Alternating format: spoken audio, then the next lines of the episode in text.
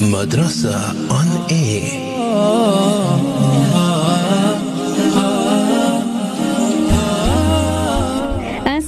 Alaikum wa rahmatullahi wa barakatuh and welcome back on this beautiful Monday afternoon with your program Madrasa on Air. Of course, developing Islam in me. I'm your host Yasmina Peterson along special guest in studio, none other than Sheikh Ebrahim Abrahams. And we are going to be up in your company up until 4 o'clock inshallah. For now, I'm going to be handing over to my guest in studio. Sheikh, Assalamu alaikum, how are you?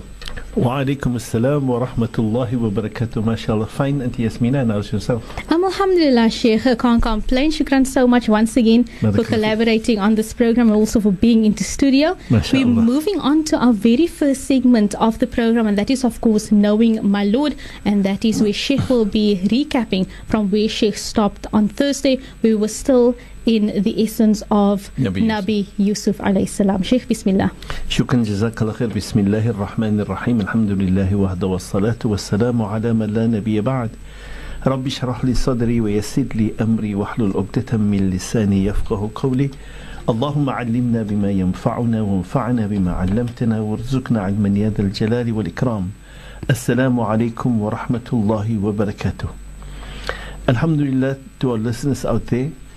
Um, if we probably, if you don't mind, we probably starting with our first segment, knowing my Lord. And allow me to say, let us make our dua at the beginning of this program, inshallah. Can we all put our hands together? أعوذ بالله من الشيطان الرجيم بسم الله الرحمن الرحيم الحمد لله رب العالمين والصلاة والسلام على أشرف الأنبياء والمرسلين سيدنا ومولانا محمد وعلى آله وأصحابه أجمعين ربنا ظلمنا أنفسنا فإن لم تغفر لنا وترحمنا لنكونن من الخاسرين.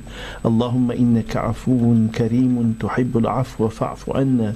اللهم إنا نسألك رضاك والجنة. ونعوذ بك من سخطك والنار. يا عزيز يا غفار يا رب العالمين. اللهم حبب إلينا الإيمان وزينه في قلوبنا. وكره إلينا الكفر والفسوق والعصيان. واجعلنا من الراشدين. اللهم آت نفوسنا تقواها وزكها أنت خير من زكاها أنت وليها ومولاها يا رب العالمين.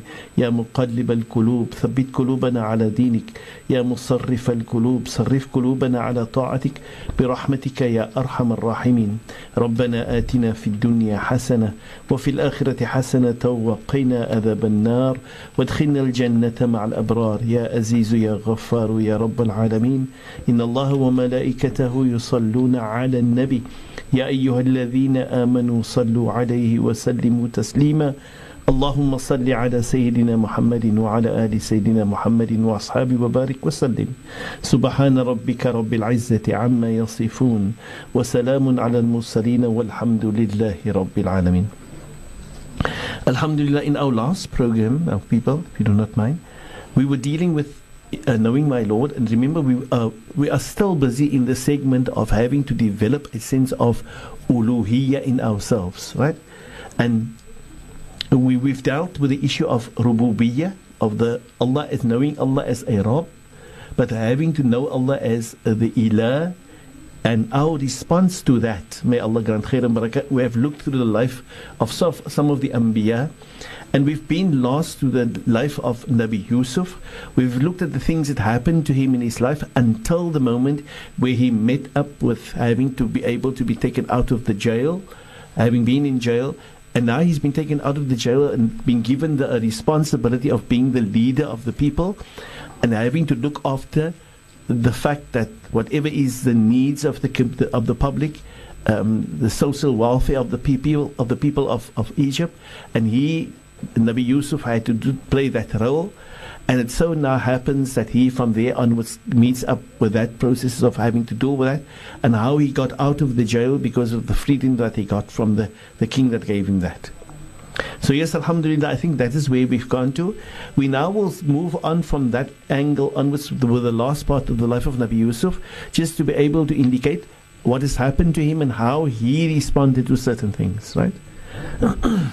Okay. What then happened after that is Allah Ta'ala granted the fact that there's other people of other areas was also being affected by the drought of the time and there wasn't things growing in the areas And the Nabi Yusuf, being Allah placed him in charge of this place here, many people from many areas went to visit to be able to see how can they interact with the people that is rich or has the, the ability to be able to to look after the development of their people in their place that is in Egypt, and they can also help for other people.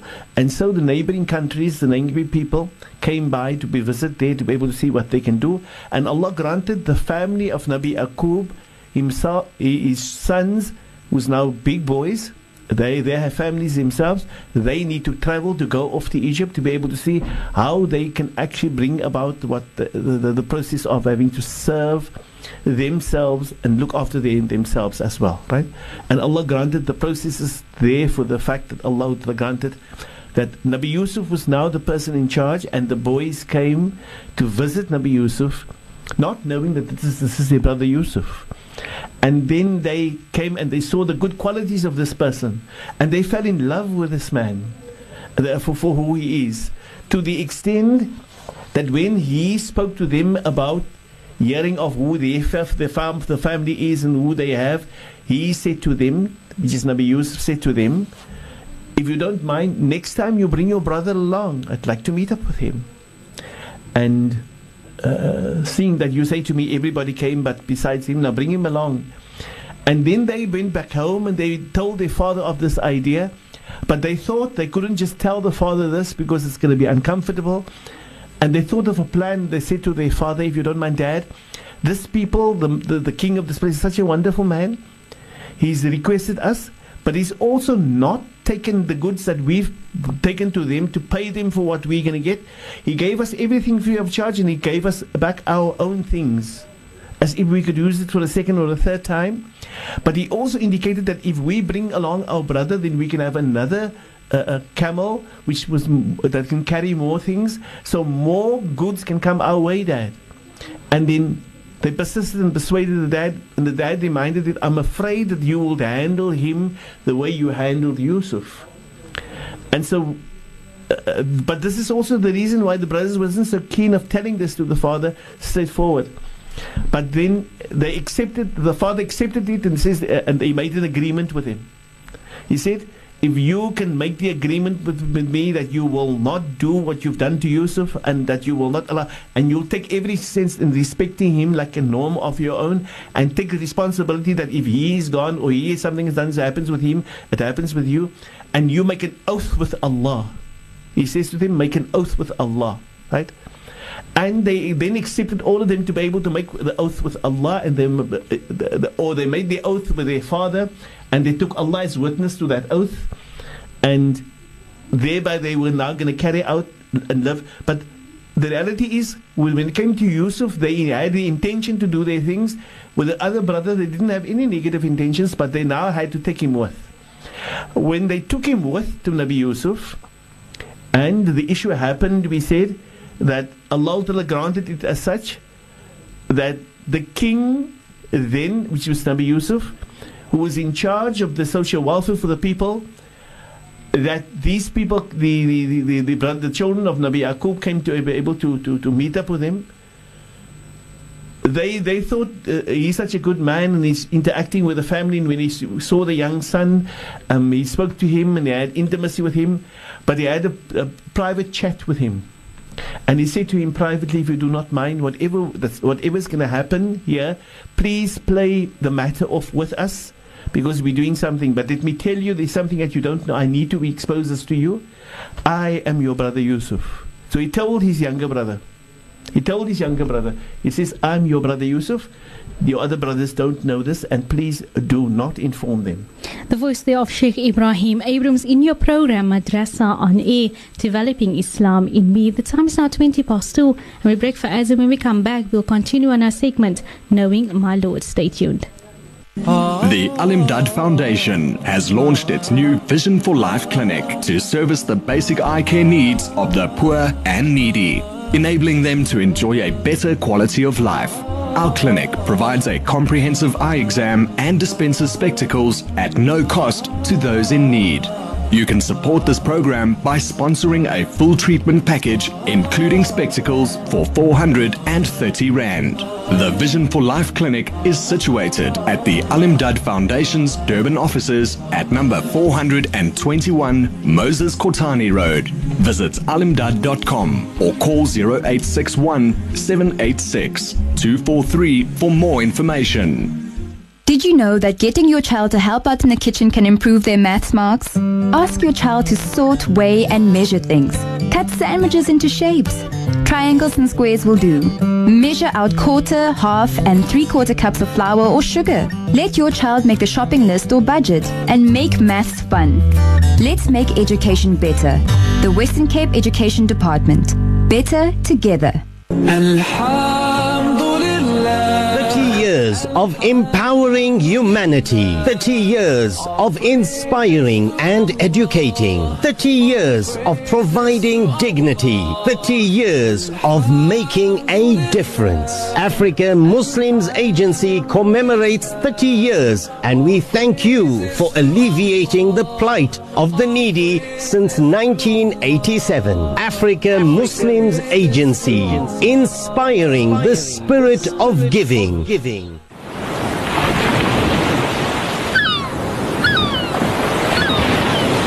Live from Cape Town, this is the voice of the Cape, 91.3 FM. Madrasa on air.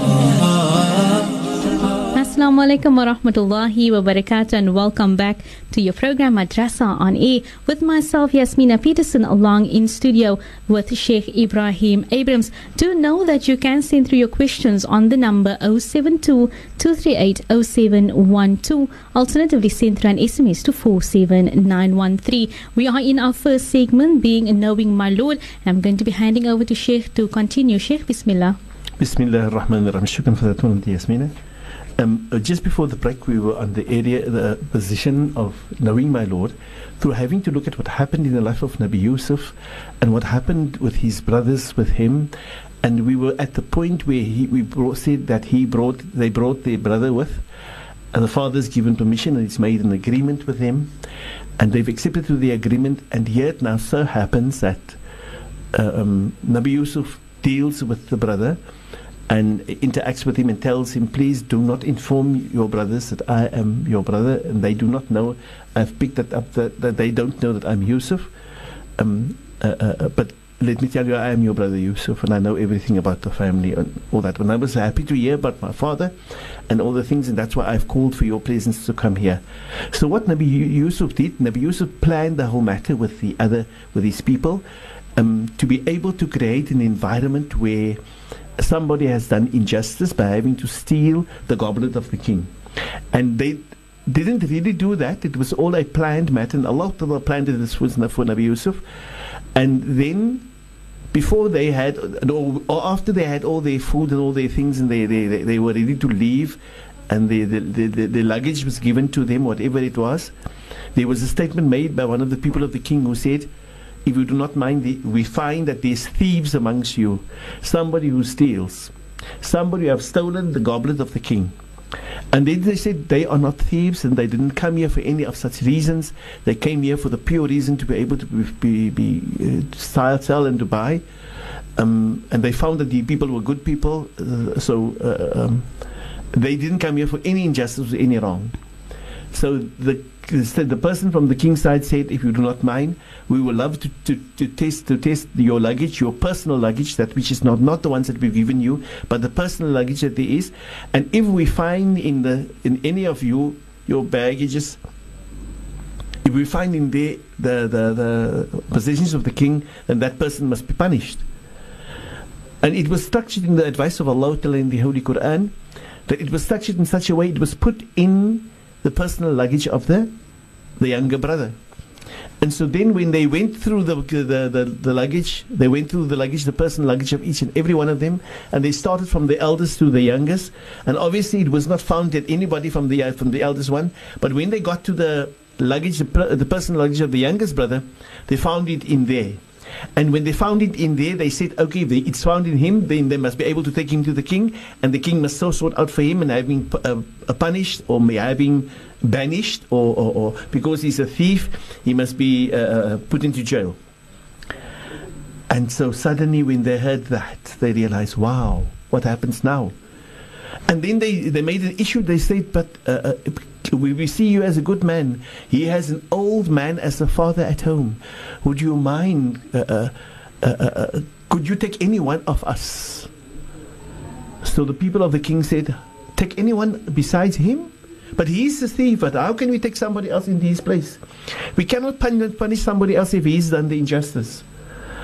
Uh, uh, uh, that puts it uncomfortably until they got to Nabi Yusuf and they spoke to Nabi Yusuf about it and they offered Nabi Yusuf the processes Yusuf said to under no circumstances, we are not going to do that. We're not going to take anybody else. You see that you carry out, it's your brother. If you want to get your message off to your father, let him understand what's happening. Um, and, and let's see what's going to be the outcome of that.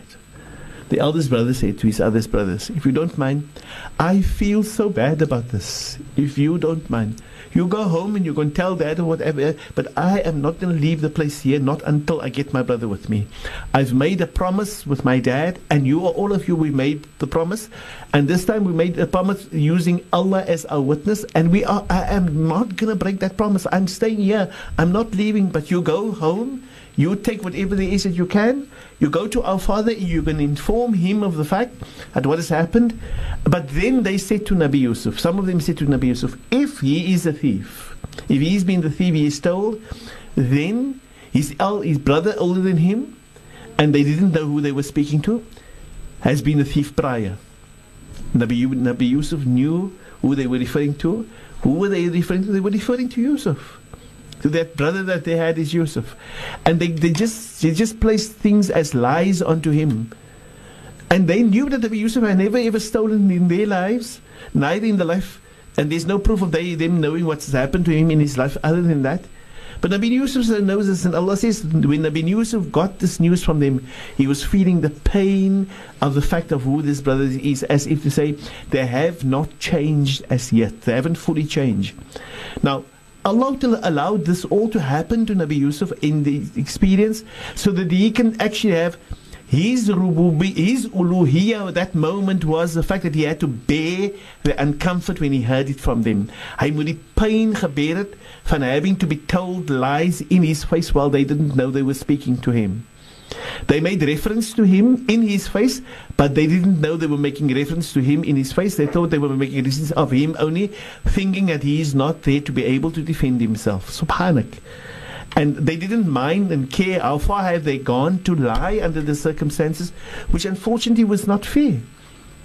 Um, The eldest brother said, I'm not leaving, I'm staying here, I'm not going away. I'm waiting until my dad gives me permission to be able to return back. Will I turn back? But I'm, other than that, no, I'm not returning back. Subhanak la hawla wa la quwwata illa billah. It so happens that Allah granted the, the brothers left, and Allah then allowed Nabi Yusuf to interact with his brother, gave the other brothers the impression that he was put into the jail, um, and they accepted that he's in the jail, and uh, the youngest brother and Nabi Yusuf has spent some private time with one another in that period of time that Allah granted them. Right?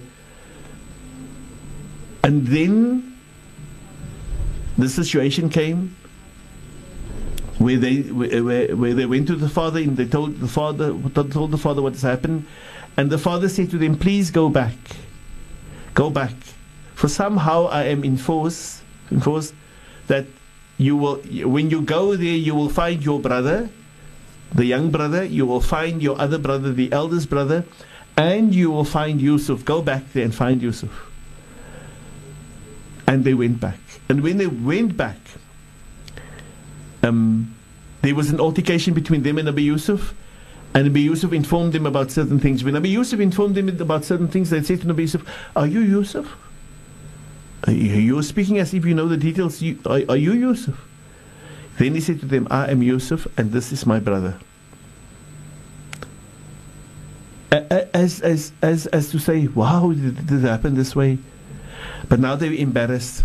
And then, then Nabi Yusuf said to them, Do me a favor. With the law, with the law of Allah, Allah's given me the powers to be able to do what I'm asking you. Please go and fetch my dad and bring all your families along and come and stay with me in this place where we can, uh, where we, I don't need to send you food and things, and you can stay, stay here with me until such time which Allah decides for us. Subhanak la hawla wa la quwwata illa billah. Allah granted for the fact that they went back, but Nabi Yusuf said to them, Take my clothing, take my, my, my, my, my shirt, the shirt that I have under the work. Take this shirt and you put it over the head of my face, uh, on, on, the face of my dad. And when you put it on the face of my dad, Allah will grant him his vision again, and he will see and he will come to know. And subhanak la hawla wa la quwwata illa billah. And they did that, and they took it. Took him. Allah wanted to, to let us all understand the lesson out of the process of the fact that when Allah wants something to happen, it will happen. Number two, if Allah challenges us, we must bear.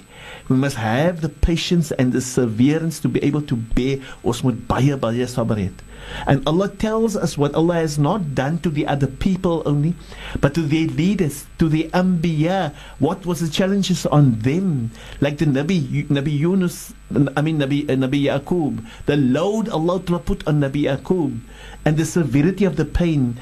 And when they brought the answer to Nabi Yaqub to tell him that this is his son is sent him, he, he whilst they were coming, he says, "I smell the the the the the the, the, the, the sweat of Yusuf. I smell him. He's around." So some of the family members inside the house said to him, it's, it's, "He's probably going through ideas, but it's, it's that's not the truth." Until the, the brothers came with the with the clothing and they threw it over the, fa- the father's face, face, and the father saw then he, he could see again, and he told his the sons that truly I knew exactly from Allah that there was something happening, but I didn't know the details of. And Allah's granted me to be able to let you. Did you understand? And then they said to him, Dad, if you don't mind, uh, now that everything is clear and subhanAllah, we come to realize who you are and what type of person you are and your intimacy with your Lord Allah Ta'ala, we ask you and you beg you for forgiveness of our dad. And he said to them, Definitely I will ask Allah for forgiveness, but not right now. You, as if he wants to say, you need to be able to admit to your weaknesses yourself. You take responsibility for having did what you for do, for what you've done. Take responsibility and go and seek to Allah to, and admit to Allah to that you are sinners. Don't expect me just yes, I'm gonna ask Allah to forgive you, but you see that you take the responsibility by yourself and admitting to yourself how strong, how, how, how weak you are, and develop yourself. And you've also seen what has happened when Allah is granting you to be able to be the reason why you banished Yusuf out of his own family's life. But at the same time, Allah is taking him to greater heights. He's at a level that takes you and invites you to be able to come over. And He's prepared to forgive you because when Nabi Yusuf said, when they said, Are you Yusuf? He says, Yes, I'm Yusuf, and this is my. And don't worry, he said, I have pardoned you for everything. If, like if you can find reason to seek pardon for yourself, uh, I have pardoned you for that already. May Allah grant khair and barakah. And Allah has granted Nabi Yusuf to be able to have forgiven them. And then they came back with the, their father. They brought him to Nabi Yusuf. And when they brought him to Nabi Yusuf, and he was busy, they were busy with Nabi Yusuf. In the present, uh, uh, they came to Nabi Yusuf with their father and their families. So the father said to, to Nabi Yusuf, he was excited, yeah, happy to be able to meet up with his son again. And the son was equally happy to meet up with the rest of his families. And then Nabi Yusuf took his father and he wanted to place his father on, on the, the, the, the, the, the throne where his, his father was. But before he could do that, his brothers and his mom and his dad went into, into sujood in front of him. And he said to his father, Oh, my father, this is exactly the dream I had the day when I told you I had a dream and I saw my, the sun and the moon and the 11 stars in front of me. Here today I see my mother and my father and I see the 11 f- families, my brothers, my uh, brothers all making sujood in front of me. Subhanallah, this is but uh, that, that but this is the interpretation of that dream and now Allah allowed it to unfold to let us understand that Allah has something in, in charge, for, in, in, in, store for us. And we must be able to have the perseverance. And Nabi Yusuf made dua for his parents. And he asked Allah to forgive him and to forgive him, to forgive his parents and to grant him khair and barakah. And I think that is what we want to indicate to allow us to understand how Allah has challenged the Anbiya. And whatever the challenges Allah has given them, they had to persevere for those challenges. Subhanak. May Allah grant us all to be of those who realize that there's not going to be a person on this earth if you have challenges, if it is unbearable, if it's uncomfortable, if it is difficult, the challenges Allah has given to others it is, it is most probably 10 to 20 to 50 to hundreds of times worse than yours and mine. Start to accept yours. Start to embrace your own challenge. Start to realize that, is the challenge Allah has given to you, part of your uluhiyah that you need to show Allah submission to. Me as well, all of us. Whatever it is, that which is mine, it, yours is different to mine. Yours is not always the same. Part of our uluhiyah is to be able to make salah for Allah on time. Part of our uluhiyah is to be able to fulfill the duties towards Allah and the respect to our beloved Prophet sallallahu alaihi wasallam. Part of our uluhiyah is to carry out the laws of Allah in the Quran, to live that Quran, to see that it becomes part of our life. Part of that uluhiyah is to be able to follow the lifestyle and live the lifestyle of our Nabi Muhammad sallallahu alaihi wasallam. That is the uluhiyah Allah Allah's put on each and every one of us. There's the collective one that's general and common, and there's the specific one that Allah's given to each and every person, every individual, every one of us has also been given an law of uluhiyah that we need to work with and see that we submit to ourselves to that and accept it because Allah has given this law to all the other people and the leaders prior to us, and Allah's given us this. And usually, usually the law of Allah is whatever challenge Allah gives anybody, that challenge is different to others but that challenge Allah has prepared us for, like Allah has prepared Nabi Yusuf for the challenges that he was going to meet up with, and he has many challenges.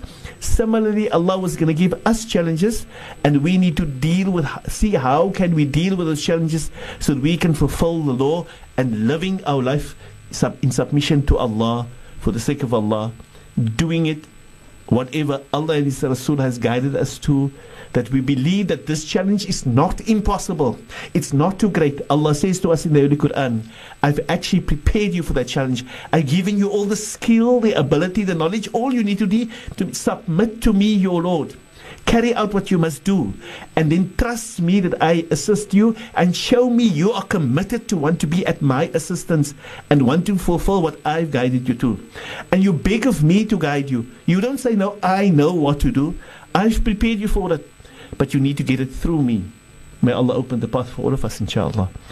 And we see how Allah has given, granted the processes of Nabi Yusuf and the things that happened with him we hope to show you some others in some other of the other, other Anbiya, inshallah. May Allah open the path for all of us and grant us khair and barakah, inshallah. Shukran so much for that, Sheikh. Now we're going on to our second segment of the program, and that is I am a Muslim, what is expected of me? And I'll be handing over to Sheikh to recap where Sheikh stopped on Thursday, inshallah. Sheikh, Bismillah. Assalamu alaikum. Shukran for that Auntie Yasmina.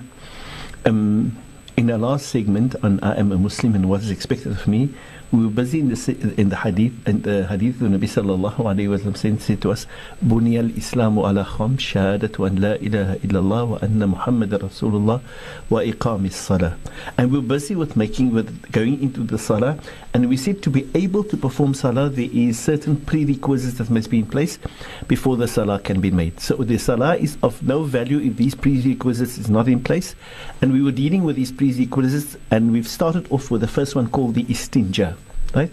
It normally deals with what we call the tahara process, all the cleansing that needs to take place before, because if you are not clean, you're not Muslim.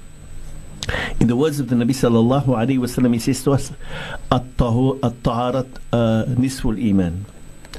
That uh, being clean as a Muslim is half of iman, right? And so the wudu, the istinja is part of this, that you need to be able to see that you're clean. We've also shared with us the hadith, that the ease of the cleaning, the, the fact that the Nabi sallallahu alayhi wasallam met the two graves in the city of Medina. We dealt with that. And we've been to the East istinja and we looked at the various aspects of East istinja and we said how the Nabi sallallahu alayhi wasallam has gone about to indicate to us what is the type of use that we need to see that the toilet is that we need to be able to realize that we need to look at how do we use the toilet and make use of the toilet in a very decent and respectable manner. Now, we've also indicated the process of the toilet having change in our life today than the toilet of the yesteryear. But the rule of the toilet still stands. The implementation of the toilet still stands.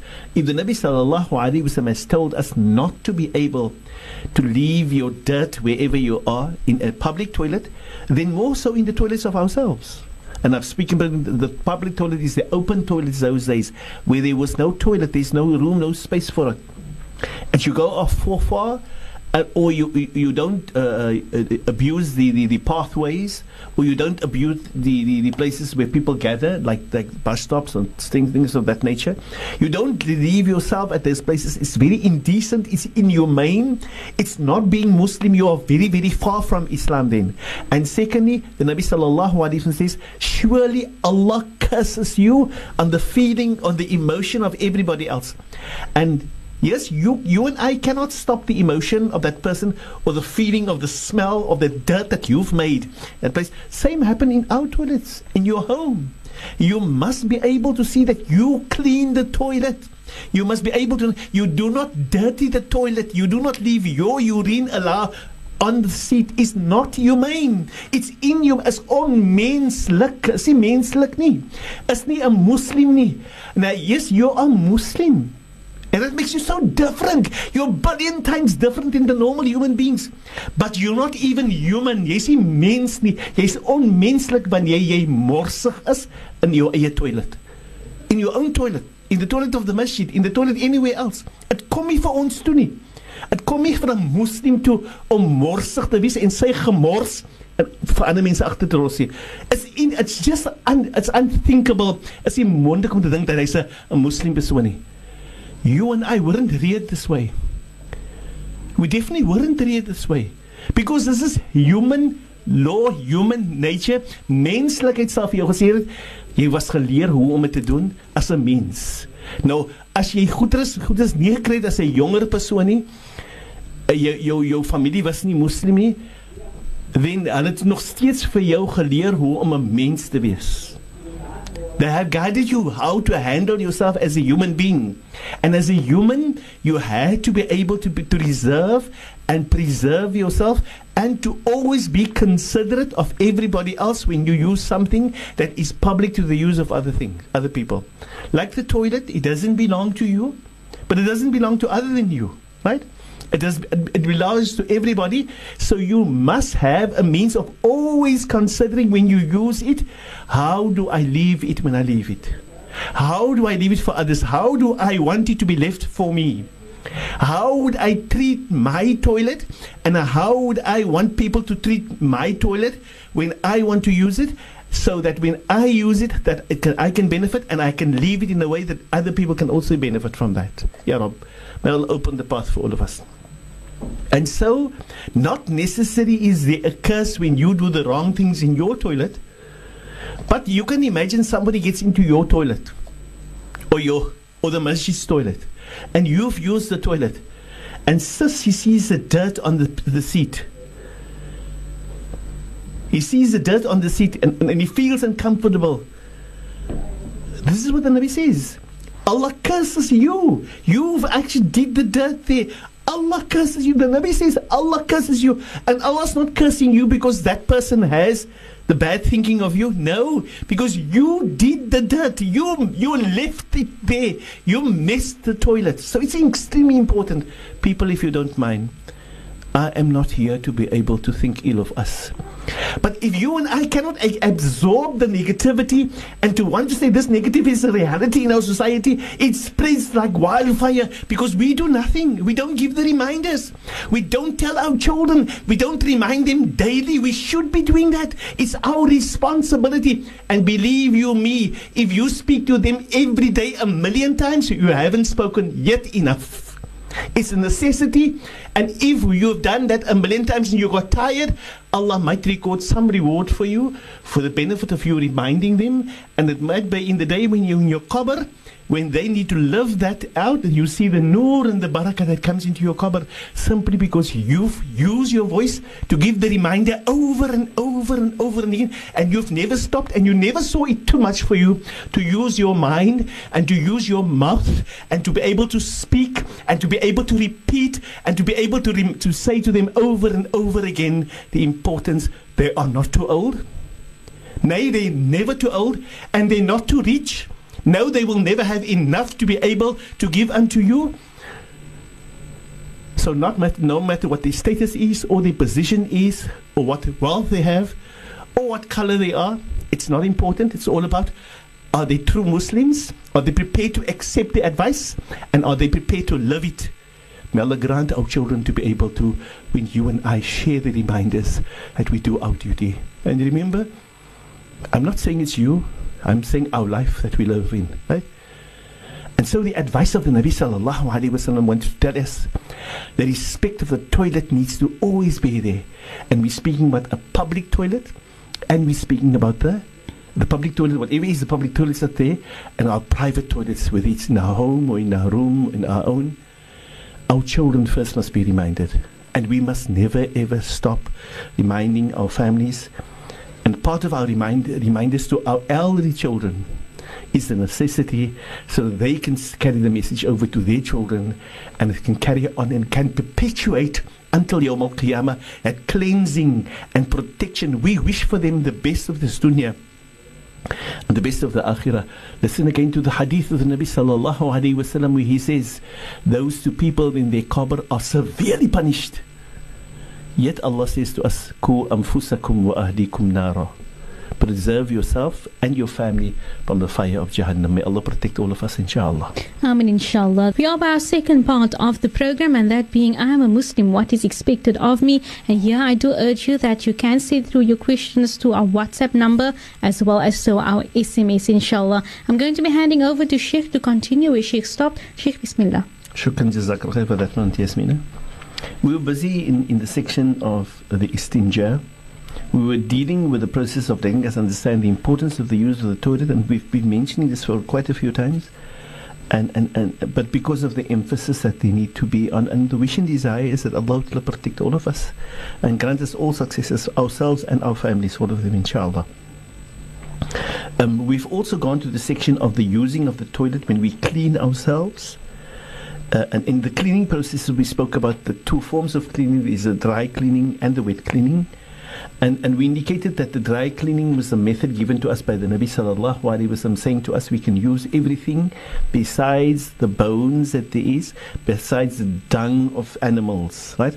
But you can use anything like you can use leaves, you can use paper, we can use stone, we can use any, but it must, must be minimum three of them that we use to clean ourselves, right? And then recommended is that we use the, the if we have water to use water as well. And if water is not available, the dry cleaning is to- totally permissible in Islam. There's absolutely nothing wrong. So if a Muslim goes into using a toilet while there's not water and there is toilet paper, he probably can use the t- three cleaning. And the advice of the Nabi sallallahu alaihi wasallam, if you use the, the, the, the dry processes, uh, which mean you're not using fluid and water, then um, then you must be able to clean the, the, the, the back part first, and then you clean the, the, the front. If there is over enough to use of the, cre- the, the, the dry things, to clean the, the front thereafter, then use the, the, the, the clean the front thereafter. The front with reference to the fact that it is fluid itself, and fluid if fluid goes onto something that's dry, it seeps into the dryness, so it, it contaminates the whole thing, right? Um, and, and we see also that the Nabi Sallallahu clean, told us about the process of cleaning, the wet cleaning and the dry cleaning. Then in the process of, of, of that, we also said that the Nabi recommended us to use the, the water if there is water. You can also use the water and the, the, the, the dry cleaning collective, collectively in, in, in one process. Right? May Allah open the path for all of us. There was just one aspect of the cleaning that I need to indicate, and that is the advice of the Nabi sallallahu alaihi wasallam, and here especially with reference to our males, and it's very important that our parents share this with our sons, right? and that the fathers actually indicates this to their children, to their sons, by having to tell them how do we need to cleanse ourselves, clean ourselves when we clean ourselves in our especially with the males, if they have their urine, then the process is if you see, if you and I urine as a male, and we stand up after the after the uh, we've cleaned ourselves uh, with the istinja, and and you just throw water over and you get up, then unfortunately in the track of the urine, the urine track that comes from the bladder up to the, the penis as before it comes out of the body, in that track there is some uh, uh, water pieces in this still. And if you stand up and we move our body, then it seeps out of the body and it dirties the body. It dirties yourself, which means the istinja is not completed yet. And it also means that you dirty the your underpants, which is dirty and filthy then. And it means then that if you take wudu, your wudu is not accepted. It also means that if you're going to make to the, go to the salah and make the salah, the salah is not accepted. And this is such an important aspect for our people to understand. Here the scholar says to us, please, if you don't mind, there's this, this thing in Arabic that's called istibra. It's called in Arabic, it's called istibra. It's very, very, very, very, very important for the males, especially. It's important for the males and the females, but more so for the males. It's equally important for the female, but the females sit and do it. And what is the istibra all about? The istibra is the fact that we breathe in and we cough. We cough. Now, do me do this is for everybody. If you don't mind, put your hand on your chest and give a cough with me. when you and I cough, feel feel what happens. You feel the vibration on your chest. you feel that? Do me a favor. Take your hand now and put it just above your private parts. Put your hand above your private parts and cough again. Do you feel the vibration that happens there? Subhanallah, like that cough effect creates a vibration there. That vibration pushes the excess uh, urine from the, the track to come out and to, to, to be relieved from the body so that you and I don't contaminate ourselves. We don't become dirty ourselves. We can clean ourselves in. So the Sunnah Tariqah is to be able, the Nabi Sallallahu Alaihi Wasallam has wished for us to be able to do this istibra process where you do the effect in the toilet. You don't rush out of the toilet. You know you cannot you cannot clean yourself in the toilet. No, you nobody, none of you can clean yourselves properly if you do not do the istibra. Because this we've been taught by our Nabi. He teaches us how to clean ourselves. He shows us and he says to us that that istibra process is then the process that we remain in the toilet and we do this pressing effect and we, we cough and then we see, and then after that, we actually give the the the the the, the, the, the private parts a, a, piercing from the behind it to come to the front to allow the last drips to come out, and you actually see the drips coming out. And you do that at least three times. And then you throw water over every time.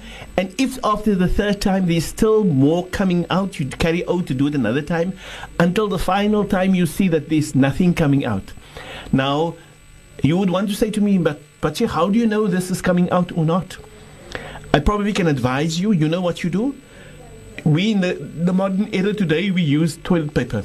So you take a little bit of toilet paper and you put it into your right hand, and then you you, you do do the istibra of the private part in front, and you press uh, excess urine out of the private part, and then you put that your clean toilet paper onto the front of your private parts and you see how it actually has gone in there and contaminates it, fills it there. And then you do it a second time until you come to the moment where you say nothing is coming out. To let us understand what that there is water coming out and running out after you've actually used the toilet, and then you use the water after that, and then for the final time when you saw no nothing coming out and you throw water over, you know your body is clean and you have fulfilled the whole process of the istinja. Shukran so much for that, Sheikh. The voice of Sheikh Ebrahim Abrahams in your program, Madrasa on A. of course, developing Islam in me. Now, we are in our second part of the segment still, being I am a Muslim, what is expected of me. And here I do urge you with regards to sending through your questions on 072 238 0712. Alternatively, send through an SMS to 47913. Sheikh, before I hand over for Sheikh to continue, here is a few questions that came about. The one via our WhatsApp line and says, Assalamu alaikum wa rahmatullahi. We were taught Nia for istinja at an early age. However, I have attended different madrasas over the years and I have never received the teaching of the istinja Nia in any of the madrasas as I know it. I know it mentions hadath and istinja. Can Sheikh tell me if the niyyah is valid? Nawaitu rafa al hadathi istinja kubuli nawai dubuli. Cleaning back and front. And then also, Sheikh, there's another one that came and it says here with regards to the question on our WhatsApp line. It says, Sheikh, the toilet is a negative zone and we need to do what we must and leave. But what about the dua one recites for washing the hands and the istinja as we were taught in madrasa back in the day. Shukran for those questions. Barakallah fikum. I need to say thank you to the, the questioners, the, the people questions. Um, uh, and I think somehow the, the, the, the, questions comes clear with the people response by themselves by saying to us that they know that it is a negative zone. Now, no disrespect. but probably here I need to make it clear to our people a niyyah is something that you have in your heart a niyyah is not necessarily a dhikr that you make, and it's not necessarily a dua that you make. If you niyyah something, like for instance, you if you go to the to, to take wudu, you need to niyyah for the wudu. But that niyyah doesn't have words. It is not in Xhosa or in Zulu or in French or in Latin or even in Arabic. There's no words. It's all to do what the heart have is what you have in your heart.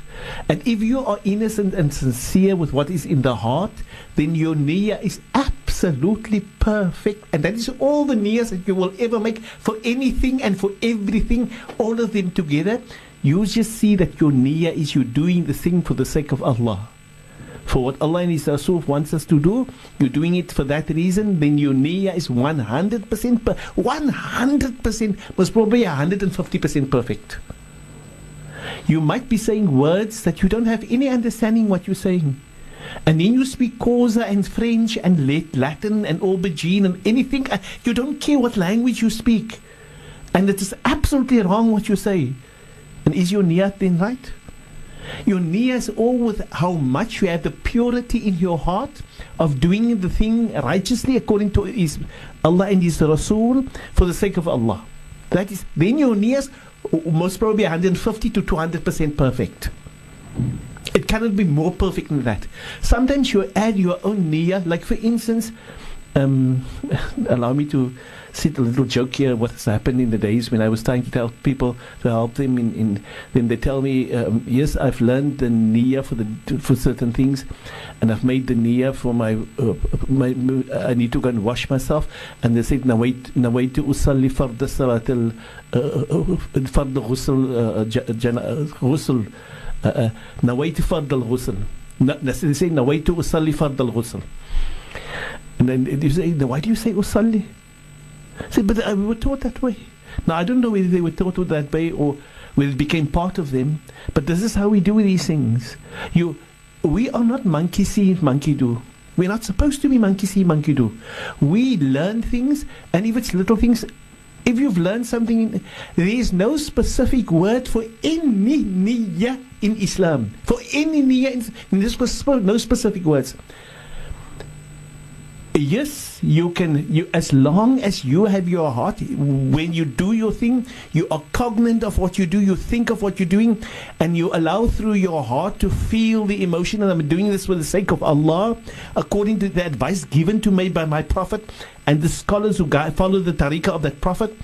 And then what i do is perfectly right. Your niyyah is 100 perfect. So that's the difference between a niyyah and a dua or a dhikr that you make but there's not supposed to be words. So when you make a niyyah for the for the for the for the for the, the cleansing, yes, you need to niyyah, you need to have a niyyah. But the very fact that you're cleaning yourself, you must know that you're cleaning it for the sake of Allah, or you're doing it according to what Allah and His Rasul has guided us. then that niyyah is perfect. That's totally perfect. It doesn't have words to it, if you don't mind. Like for instance, if we listen to the person who's given us the, the words and says, حدث نويت رفع الحدث الكبل والدبر. Uh, the, the kubul is, is, is in front, the private part in front, and dubur is the private part at the back. Right? So, others have said to me, نويت فرض نويت رفع الحدث الأكبر um, and so forth, right? Uh, you don't need to have any of those things, and Islam is not to want to add excessive things and make it uncomfortable and bearable. Yes, we have a niyyah for everything. There cannot be, there isn't anything, but, but the Nabi has said that. The Nabi sallallahu alaihi says to us, whenever you do anything or everything in your life, you have a niyyah. But you must see that your niyyah is not the wrong niyyah. You must make sure that your niyyah is the righteous niyyah. That's important. And the re- the niyyah has got no wording to it. Nowhere has our Nabi sallallahu alaihi wasallam taught us any niyyah for anything. He says to us, everything in your life, every detail, every moment there is a niyyah. You would you would know that niyyah. You and Allah would know that niyyah alone. But you see that your niyyah is for the sake of Allah, doing what Allah and His Rasul has guided you to, and you do it that way, then that niyyah is 100 to 200% perfect. There is no specific terminologies must be used for niyyah. Your niyyah is perfectly right, right? The dua that you make. Dua has been taught when we must be able to communicate with Allah and beg from Allah Ta'ala. So when before you go into the toilet, the Nabi taught us to make a dua, to turn to Allah consciously. We're gonna speak to Allah, we're gonna beg of Allah, we're gonna ask of Allah, we're gonna call Allah, and we're gonna ask Allah to be able to keep us safe from the wrath of that negative zone, of the filth, of the harms that can affect us in the negative zone. And there we need to ask Allah, we need to show Him we need His help. And that is not a niyyah, that is a dua, right? So Nabi taught us to make dua. And, the, and, and, we, and we need to say that before we enter the toilet, right? And so when we in the toilet, as to the second question, the person says, May we be able to speak? Now remember, we said your niyyah must be something in your heart. You can have that in your heart all the time, right? But the Nabi sallallahu alayhi wasallam has taught us that we do not speak in the toilet. We do not say anything to anybody. We do not communicate with anybody, not even on the cell phone.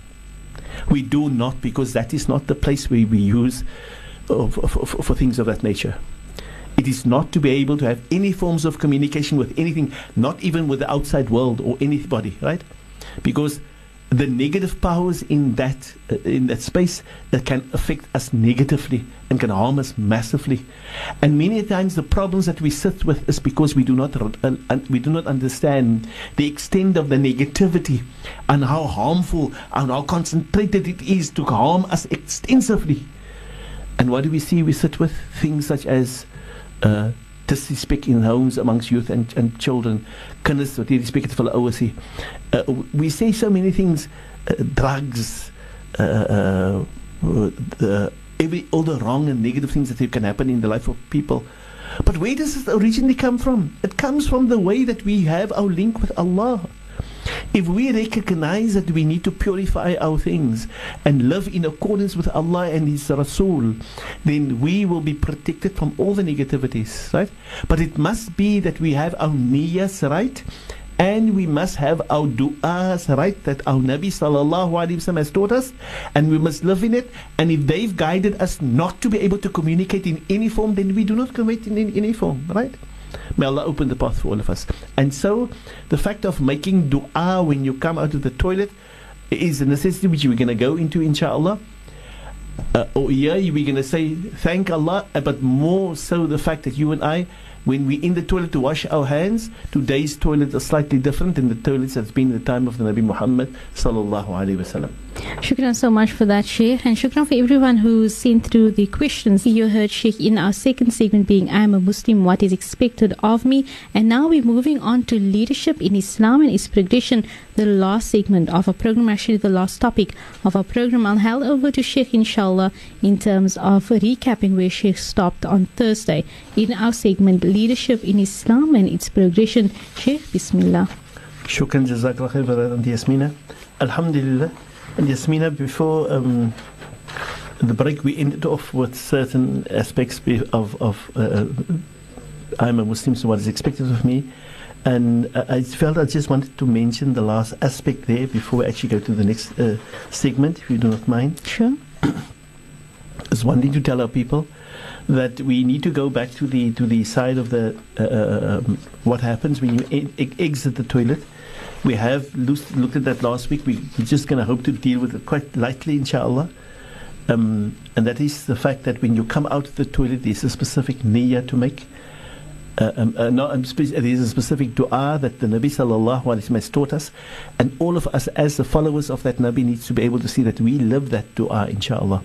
The words the Nabi says is "Ghufranak, alhamdulillahi alladhi adhaba anil al-adha wa afani." Uh, um, that is the dua, and inshallah, we hope next tomorrow, inshallah, to be able to cover that dua. And we look at when you actually come and wash your hands, what du'as to be made there, inshallah. Those are special, beautiful du'as that's recommended for us and the health that goes with that. And we hope to go into those du'a, inshallah. For now, the meaning, the, the, the, the word, the Arabic words of that du'a is غفرانك الحمد لله الذي أذهب عني الأذى وآفاني.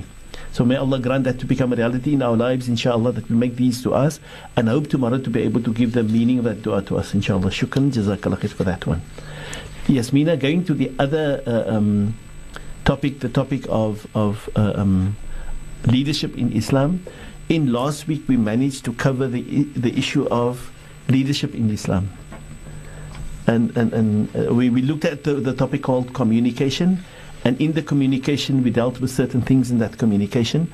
We came to the aspect of letting us understand, in the sense of communication, that Allah Ta'ala wants us to be able to have a relationship with that of what our Nabi Sallallahu Alaihi Wasallam and the kindness of Allah Ta'ala in our life, that when we communicate.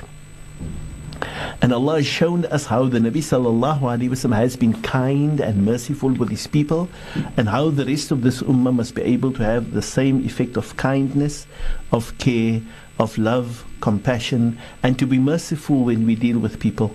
Now, when we show kindness, we go out of our way, we do positivities to others.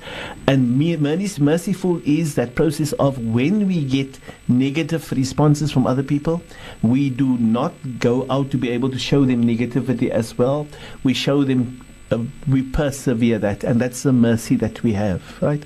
May Allah grant us to be of those people. That is the tariqah of our Nabi Muhammad sallallahu alaihi wasallam. That when we deal in communication with others, these two qualities is major in the process of us as Muslimin. That we must endeavor to establish within us the sense of kindness with others, to always care and to be compassionate, and to be able to show that kindness and care, care that we have with others, and to be able, when people respond to us uncomfortably, that we don't give responses back to them in uncomfortably, and that we actually become as as merciful as possible, gentle, kind with them, knowing that they did something wrong.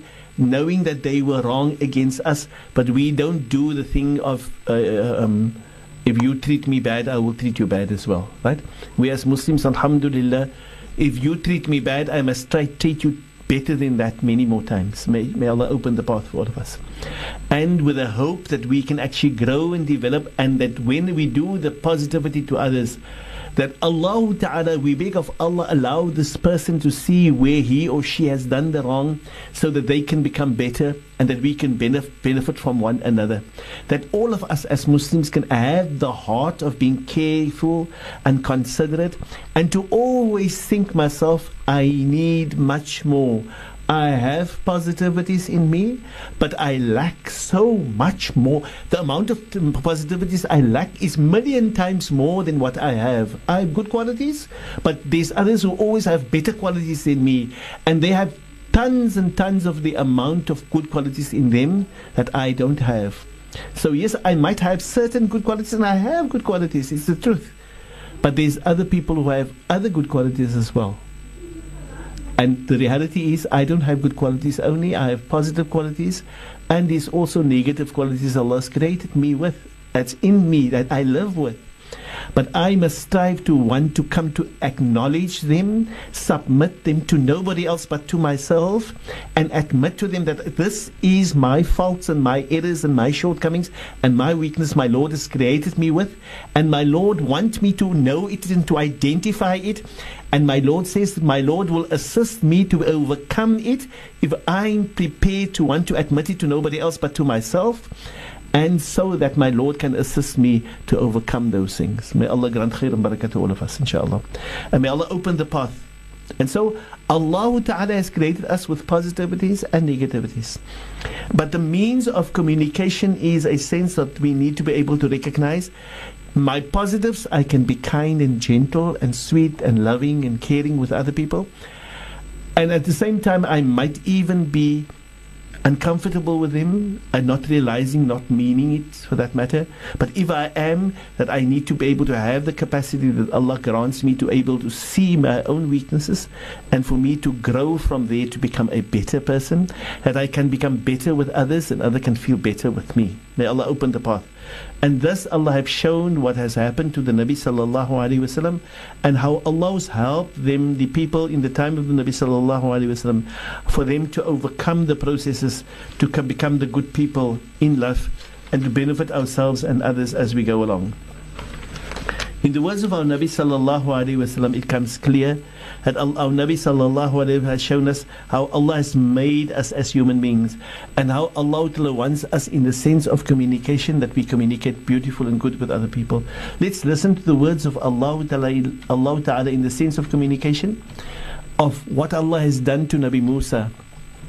Allah has given the load to Nabi Musa on the one sense to be able to to speak to Fir'aun and to interact and relate to Fir'aun and he was a severe tyrant. In the one verse Allah shows us how Nabi Musa submits to Allah and he begs of Allah and he says to Allah, Rabbi shrahli sadri. You know, oh Allah, this, this, this challenge is given me to be able to go to, to Fir'aun and to speak to him and to tell him what your law in your order is. Oh Allah, it's not easy, but broaden this chest of mine so that I can fulfill that duty. He's not saying, Oh Allah, you're giving me a, duty, a difficult task. He's admitting the fact that this is what you've put onto me, oh Allah. You've given me this load. I have to accept it. I embrace it. I accept it. I know I must live it. It is a reality. It's given to me. He says, but broad, I need certain things. One of the things, broaden my chest for me, oh Allah. Meaning, grant me the capacity to enhance it, to embrace it, to take it, and to bear the uncomfort that goes with it. Grant me that. And yes, Allah has that powers. And you and I will always be in need of that. So we don't ever cry about something or make an issue about it. Yes, but I, but look at this. That is not Islam. We are not growing in Islam. We're not becoming the leaders of Islam. We're not showing leadership to the rest of the world. We're crying unnecessary. And we make a big hoo ha about some things, which is very, very easy. All we need to do is to turn to Allah.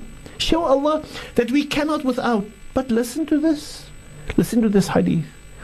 The Nabi sallallahu alayhi wasallam says, every time you make salah, you and me, part of our leadership is to recognize that we've got certain powers and we've got certain rights and we've got certain abilities which we can make use of. But you know, when you finish your salah, the best, Nabi says to the Sahabi, I love you. So please, I beg of you, for every time you've made salah, go to Allah and beg from Allah. Don't let one salah come to an end or unless you beg from Allah to this. The Sahabi was listening and the Nabi said, Say to Allah, Allahumma a'inni ala dhikrik wa shukruk wa shukrik wa husni ibadatik. Oh Allah, I beg you, grant me, assist me, help me I need your help. I need your assistance. Please, all I beg you, assist me and help me. Ala dhikri, just to remember you. Wa shukrik, and just to be appreciative to all your favors. Wa husni ibadatik, and to be a person who does righteous deeds. And to be a person, I need your help for that. Oh Allah, if I don't get your help, I might not be doing it. I might just go astray. But I beg you, help me with it. I beg you. Nabi said to the Sahabi, I love you. And because of my love for you, I want you to beg of Allah that every time you made salah. Isn't it things that's very easy? To remember Allah, to say thank you to Allah, and to do good deeds. Isn't that very easy? Yet it might appear to you and me to be very easy. Nay, nay, nay, it is not very easy.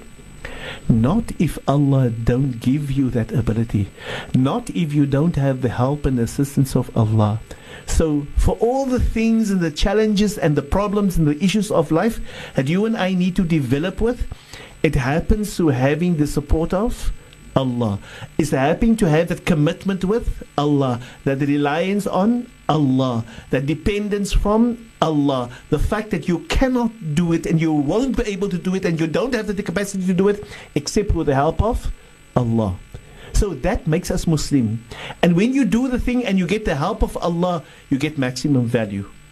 You get to the maximum, you get better than anybody else or everybody else. But if you have your commitment with Allah, if you think you can make dhikr on your own, then you then the kibr is so deep in your heart and you and shaitan is probably the same. But if you trust you cannot make dhikr but besides Allah's help and Allah granting you, then Allah can give you maximum value of that. And if you think you can say thank you on your own, then you cannot, and you and shaitan is probably the very, very same because your kibr is too great to be able to admit that you need Allah. And if you want to do good deeds and you think that you do it out of your own, then you and shaitan is very much the same. It's probably your blood and the blood of shaitan runs in the same way. Na'udhu billah. May Allah protect all of us. I want us to understand that in leadership, the recognition for needing Allah at all times, and that we call on Allah and beg from Allah and have no sense of kibr for what I'm doing. May Allah protect us. And so thus the Nabi sallallahu alayhi wa showed us as Muslims, if we have sub, if you are subdued and with, with your uh, approach, and when Allah sent Musa to Fir'aun, you need to say, Rabbi shrahli sadri, broaden my chest for this laden load that you're going to put onto me, Allah. Wayassir li amri, and this load that you're going to put on me, make it easy for me. Make it, uh, grant it to become easy even though it's difficult. ويسر لي أمري واحلل عقدة من لساني and remove the difficulty from my tongue يفقه قولي that the people that I'm speaking to can perceive and understand my message سبحانك لا حول ولا قوة إلا بالله that Allah tells us what Allah has given to Nabi Musa has Allah placed in his heart because the challenges Allah has given him he had to go to Fir'aun and in another ayah Allah tells him Allah tells Nabi Musa and Allah says to him, when you go to Fir'aun, فَقُلْ لَهُ قَوْلًا لَيِّنًا When you deal with Fir'aun, then treat him gentle and kind. Now you know Musa, oh Musa, you know you're going to deal with the worst tyrant of the time. He's the worst ty- tyrant at, at that time. You're going to deal with the worst tyrant. Similarly, we have today people that is the worst of tyrants in our time. Ya Rab, na'udhu billah. May Allah protect all of us that we don't become the worst tyrants. But you, when you and I communicate with others through the process of having to bring leadership, you and I will not be Musa. You and I will not be Musa. We're also not going to deal with Fir'aun. We're not going to, we might deal with good people, we might be even dealing with the worst of tyrants, but Allah encourages and says to us, even if it is the worst of tyrants, you deal with him gently and kindly and be merciful in your approach. Meaning, don't be harsh in the way you deal with him. Imagine this is Fir'aun, and Allah says to us, deal with him gently. What then the person that you and I deal with? Who will never ever to be, be Fir'aun. Subhanak la hawla wa la quwwata illa billah. And so may Allah grant khair and barakah to all of us and allow us to be able to see the means of that gentleness and kindness that we need to apply through the process of that sense of communication. Shukran jazakallah for that aspect. The Yasmina, we need to go to another aspect, and that the other aspect is the aspect of when you and I communicate with people, a part of our communication is to be able to give advice.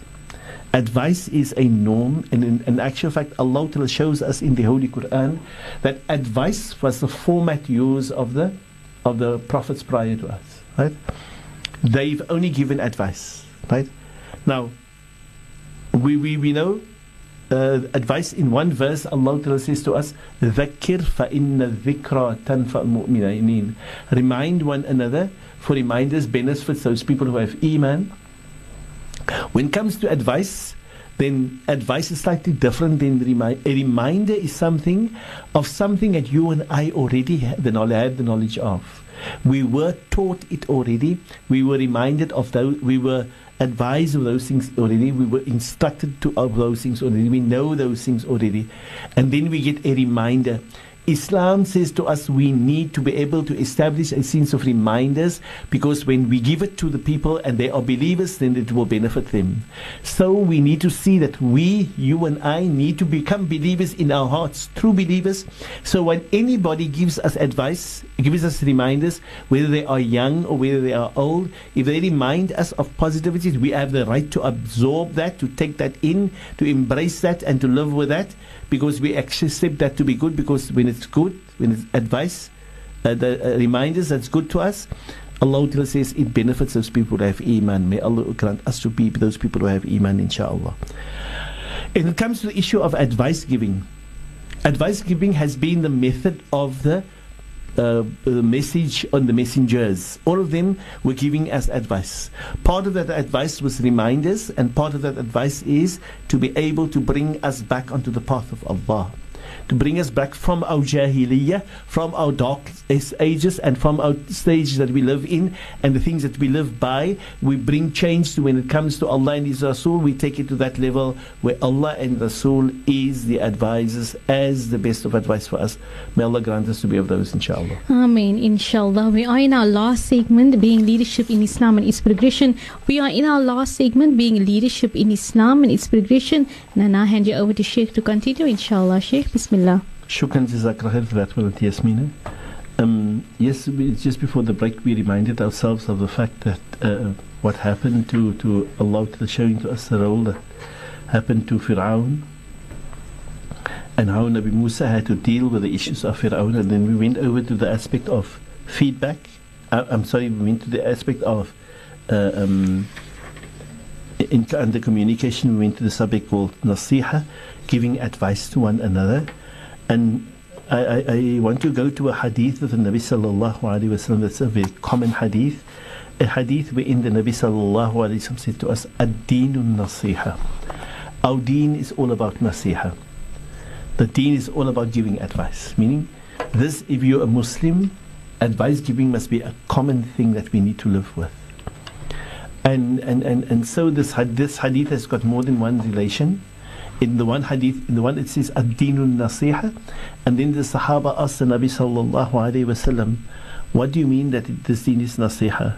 For who is the nasiha? And from from, from whose side?" The Nabi sallallahu the nasiha needs to come from the side of the from Allah Ta'ala and from His Kitab and from His Nabi and from the ulama and the, the, the great scholars, the scholars of the time and from the the ordinary people. So advice taking advice is a common thing and advice giving should be a common thing and we should always give advice. Now in, in, in, the process of understanding that we need to be able to have advice, nasiha all the time, for this deen is all about nasiha. We see when we live the life of people who don't give nasiha to one another, then things will become topsy turvy and things become so havoc where Islam is concerned that everybody can just do what they want to. And we tend not to give advice to one another. Na'udhu billah, may Allah protect all of us. In the advice of the Nabi sallallahu alayhi wasallam, or in the advice of Allah in the Holy Quran, we see Nabi Hud speaks to his people and says to his people that I deliver to you the message of my Lord and I am to you a sincere advisor. That says Nabi Hud, أُبَلِّغُكُمْ رِسَالَاتِ رَبِّي وَأَنَا لَكُمْ نَاصِحٌ أَمِينٌ سبحانك لا حول ولا قوة إلا بالله in, in Allah shows us in the same surah where Allah tells us about what Nabi Shu'aib said to his people. He says, لَقَدْ أَبْلَغْتُكُمْ رِسَالَاتِ رَبِّي وَنَصَحْتُ لَكُمْ He says, I delivered to you, my people, uh, the message of my Lord and I gave to you good advice. And then he says, وَلَكِنْ لَا تُحِبُّونَ النَّاصِحُونَ The situation is with you people is you don't love those people who give you reminders, who gives you advice. Subhanak la hawla wa la quwwata illa billah. Allah Ta'ala mentions to us this in the Holy Quran and, and, and, and we need to, need to ask ourselves a question. Where do we fit in? Where do you and I fit in as Muslims? Are we the people who like advice? Do we give advice? And do we listen to advice? Na'udhu billah, la wa la billah. May Allah grant us to become worthy of that. May Allah grant us to recognize that we need to see that. Now, what Allah shows us in the process of advice, when there's been people other than ours before, and they did not allow themselves to give advice or to even take advice, then unfortunately Allah destroyed them and they went backwards. Example, the situation that happened to the Jewish nation, the children of Nabi Musa and his, the offsprings of them, has become so uncomfortable that they are not people that want to give good advice. They wouldn't mind to corrupt the world, to destroy the world, to be able to bring everybody, everybody under disobedience, disrespectful, and to expose everybody to every sin and every harm.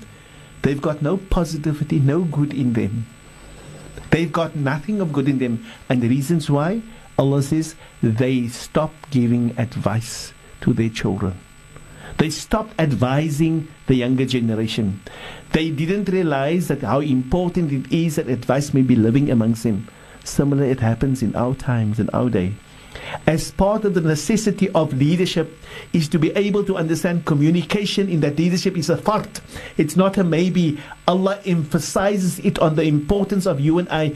Part of that communication is that advice giving must come back amongst us. You and I must see, you and I, as the leaders of the day and time, you are a leader. Our Nabi says, you are, are a leader. You're not going to become, you, you, you don't have the democratic right to say yes, but, or yes, and nay. You are, each and every one of us listening, you and I, each and one, every one of us, we are leaders of the time. And we ought to be the role models of the day and time. And we're supposed to give the true Islamic message in our character, in our behavior, in our mannerism, and in our care and our love for the rest of humanity in Islam. And so, by necessity, by fart, by not an option, by the necessity of this deen, you and I must bring advice being the advisors to our younger generation, and that we must strive to be Muslims in our character, in our behavior, in our things that we do, in the way that we speak, and the way that we interact.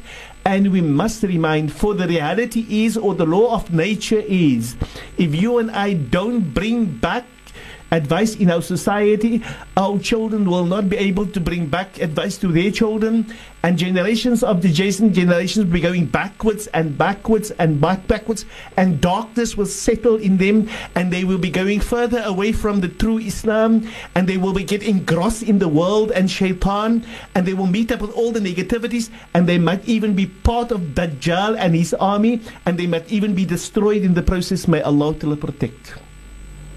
This is not what Allah Ta'ala wants. And thus Allah Ta'ala says, our Nabi Sallallahu Alaihi says, Kullukum ra'in. Leadership is a reality that each of and every one of you must embrace. We must embrace leadership. And leadership means we must be leaders to be able to allow the others to become leaders in the future. And they can be the role models of the future. And they can take over the true deen and follow the love for Allah and His Rasul to become the leaders of those who leave behind a legacy that is positive so that Islam can flourish in the future, inshallah. May Allah grant that to happen. And so, one of those aspects in communication of a necessity uh, in, in the life of a Muslim is to see that we have the sense of advice giving. Allow me just to share with you what happens to us in the, what happened to us some time ago. We are in our last segment of being leadership in Islam, its progression. And Sheikh, just before that, Sheikh, um, before our leadership in Islam progression, before we went on to that, we were in the topic, I'm a Muslim, what is expected of me? We were speaking about uh, the toilet being a negative zone with regards to no talking and so forth. And then, Sheikh, here is a message that came through and a question rather that came through. And uh, this person says, Assalamu alaikum, Sheikh. So there's absolutely no reason recitation from Quran in bathroom even if toilet is separate? Shukran. Okay, mashallah, la hawla wa la quwwata illa billah. Um, we, we've indicated very clearly that, that there's no talking in any format that we should be doing within a toilet, right? The same, same, same, would happen to the sense of when you go into a bathroom, the, especially if our modern bathrooms today, you actually leave your clothing off you undress yourself, you open yourself, you open your private parts, it's all open. So it's also very much that you should be making the same similar dua prior to entering there. And because of the circumstances, and because of the fact that that is where shaitan abuses man, it's recommended that a person doesn't do any form of any form of communication uh, other than having to have a pure heart and cleansing your and doing the things for the sake of Allah. It's strongly recommended. Otherwise, we open up the door for shaitan to be able to interact. And do you know that shaitan is so, uh, we are so vulnerable, and shaitan is so accurate and precise. He would not leave off a moment that there is that he can reap benefit out of, right? And he, the moment he sees that we are in a weak spot, in, in, the negative zones, which is the toilet and the bathroom. It's part of that negative zones. He opens, and uh, and you and I uh, sort of uh, hope to be able to say, let me see what I can do here. Then that's your means of compromise with him, and he allows you to compromise with him, and he just enjoys it because he can take us to far. He takes us further away from the path of Allah. May Allah protect all of us. And may Allah grant us to be of those who wants to follow the righteous path. Shukran so much for that, Sheikh. And then also, we are in our last segment, Leadership in Islam and its Progression. You can send through your questions to 47913. Alternatively, WhatsApp on 072 0712. Sheikh, here is a few questions that came through and says, Salam, uh, Sheikh. Can we ask Allah for help in any language after the Salah? Shukran. Can we ask Allah for help in the uh, of the salah? Inshallah, we hope to be able to go to the su- subject of salah and to deal with those things. Having these uh, pertinent moments right through the salah that we can make salah, uh, dua and we can beg of Allah and ask for Allah's. We're going to deal with that at the appropriate moment there, if you do not mind. Not that, we, yes, but we can speak to Allah after the salah according to the Nabi sallallahu alaihi wasallam for now you can say to Allah and you beg of Allah any probable thing from your personal self in any language you want to speak to Allah with. Barakallah feekum.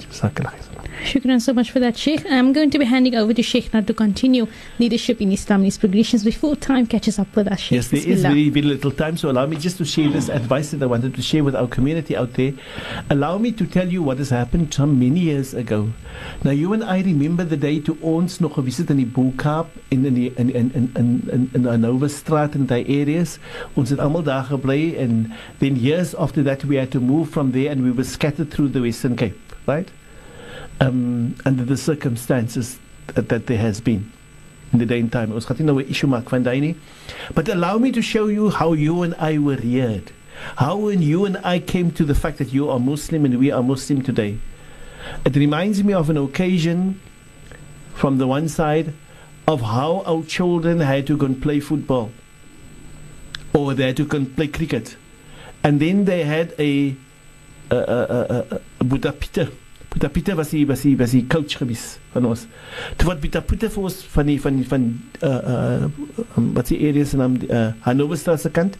and he took us to the place where we started, learned how to be able to do the work of the the, the cricket playing. And we were whilst we were playing there the adhan to adhan went off and when the adhan went off to see Pieter Pieter vir ons almal van julle sit net stil. Almal van julle sit stil and show respect to the adhan. And amongst us was Muslims and non-Muslims. Boeta Pieter was the one as, as the, the, the, the, coach, and he made sure, and he went to sit down, and he told everybody, sit down. And we all sat down. And after the adhan went off, if there was Muslim adults amongst us, the Muslim adults went to the mosque and they went, we the kids, um, het hulle vir ons al, al aanspeel en vir ons wys om te speel. But Boeta Pieter has made sure that when the adhan goes off, it's a necessity that he gives us the advice that we must all sit down. And even he sat down, and then thereafter he carried on. I'm sure there's more than that that we can share with you of advice. May Allah grant us to be able to realize Boeta Pieter was not Muslim. But he saw the necessity of the lifestyle that he got when he was a child in the circumstances of the Bo-Kaap and, and, and, and Hanover Stadse area where the Muslims were and they had a profound effect on him that he came to carry over the message and most probably your parents and mine became Muslim thereafter. Allahu Akbar. May Allah grant us khair and barakah. So we've come to the end of this program and we've come to realize the essence and the importance of advice in our life, inshallah, that we strive to bring that advice back to our life. Allow me to remind you and say thank you to those people who participated in the workshop for last week, this weekend past. Thank you very, very much for your co- cooperation and participation there.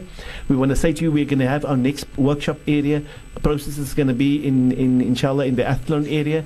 Um, in uh, St. Athans Road St. Athans Masjid. Mosque, inshallah. Shukran for that one, Auntie Yasmina. And inshallah, we hope that more people is going to participate there, inshallah. And that happens to be on the 1st of April. Uh, but in two weeks' time from now, we're having our going uh, excursion. That's on the 26th of, of March, inshallah. And we hope to see many, many more people participating in that. May Allah grant khair and barakah. And we hope to share the details of that with you as from this week, inshallah. May Allah open the path, inshallah, and let's make the final dua. Bismillahir Rahmanir Rahim. Wal asr. Innal insana lafi husr. إلا الذين آمنوا وعملوا الصالحات وتواصوا بالحق وتواصوا بالصبر وصلى الله على سيدنا ومولانا محمد وعلى آله وأصحابه وبارك وسلم سبحانك اللهم وبحمدك نشهد أن لا إله إلا أنت نستغفرك ونتوب إليك والحمد لله رب العالمين Well, alhamdulillahi rabbil alameen. From myself, Yasmina Peterson, along Sheikh Ebrahim Abrahams in studio, as we bid you assalamu alaikum wa rahmatullahi wa barakatuh, and have a great day further.